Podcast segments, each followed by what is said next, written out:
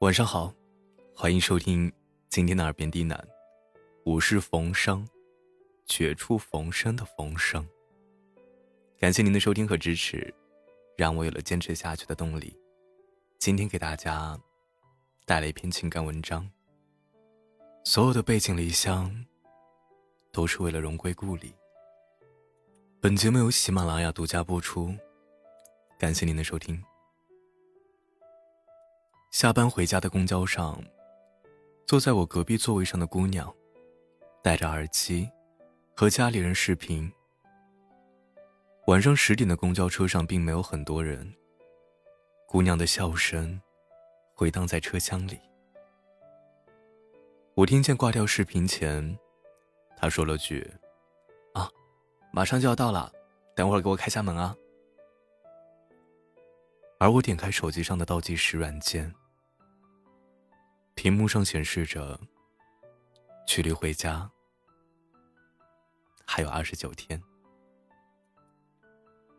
忘记是从什么时候开始，我习惯在闲来无事的时候，搜一搜回家的车票，看一看家里每天的气温。虽然偶尔也自嘲一下。明知道这样不会让回家的日子来得快一些，但还是习惯了这样做。没办法呀，那个距离我现在的位置一千多公里的地方，有我的家，也有我太多的记忆和牵挂。不久前，因为工作。我离开家去了一个新的城市，不合口味的饭菜，完全陌生的路线，很难适应的天气。走在路上，旁边的人说话，都是用我不曾听过的口音。实际上，我有很多不习惯的地方，我担心适应不了现在的这个圈子。我害怕这座城市容不下我，我害怕一份完全崭新的生活会对我太过残忍，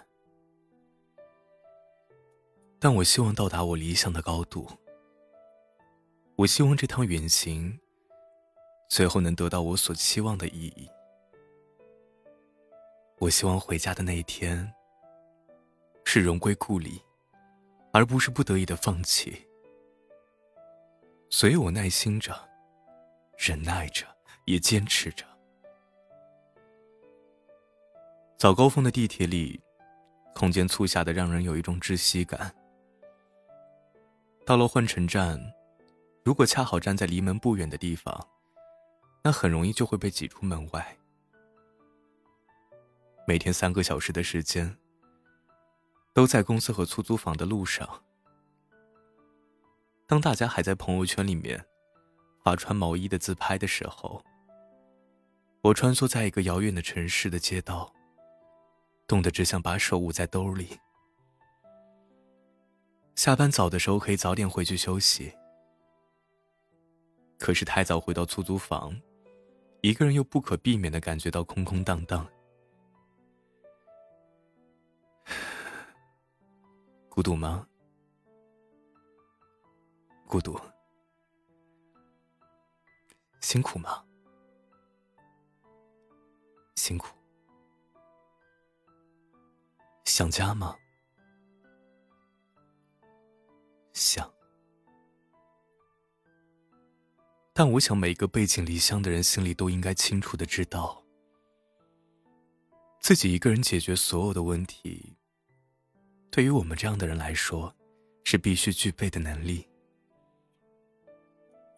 这个时候，我们要学会的，不仅仅是适应新环境，更要学会把勉强的承受生活，变成得心应手的生活，把无助的自己变成强大的自己。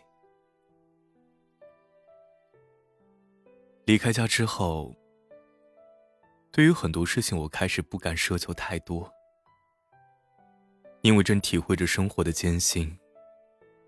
因为不知道下一个问题又在哪里等着我去应付，因为心里清楚，那些曾经陪着我的朋友，如今只能隔着电话，远远的安慰我一会儿。所以下班回家，能在地铁上坐到位置，吃了一顿热乎乎的晚餐，这样简单的事情，就足以让我开心很久。其实有时候我也会忍不住怀疑，自己的选择是不是正确的，也会怀疑自己的价值，也会害怕，最后根本得不到想要的结果。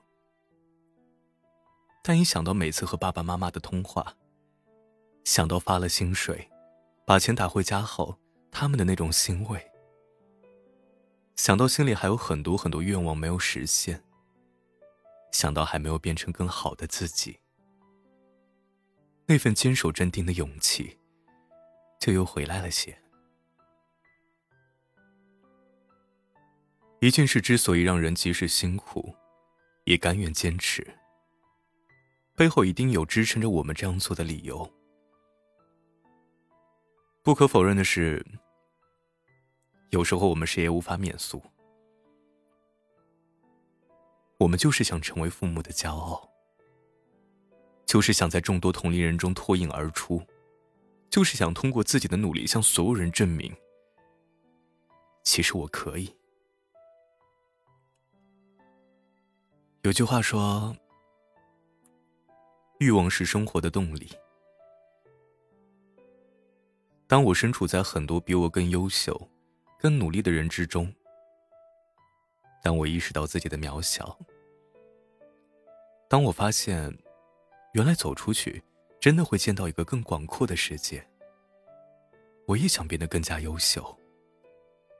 我也知道，其实我做了正确的选择。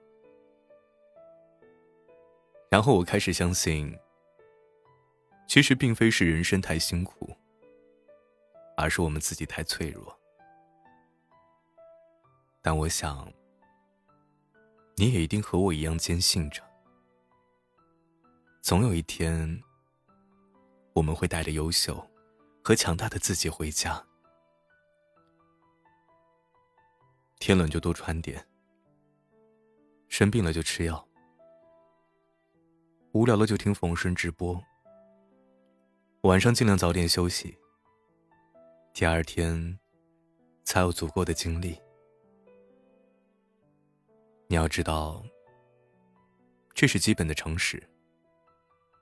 一个人在外面，你只有自己照顾好自己。另外，早点适应一个人在外的生活，别太想家。但也不要忘了，无论发生什么，你还有家。希望你真的能早一点过得像每次打电话跟父母说的那样，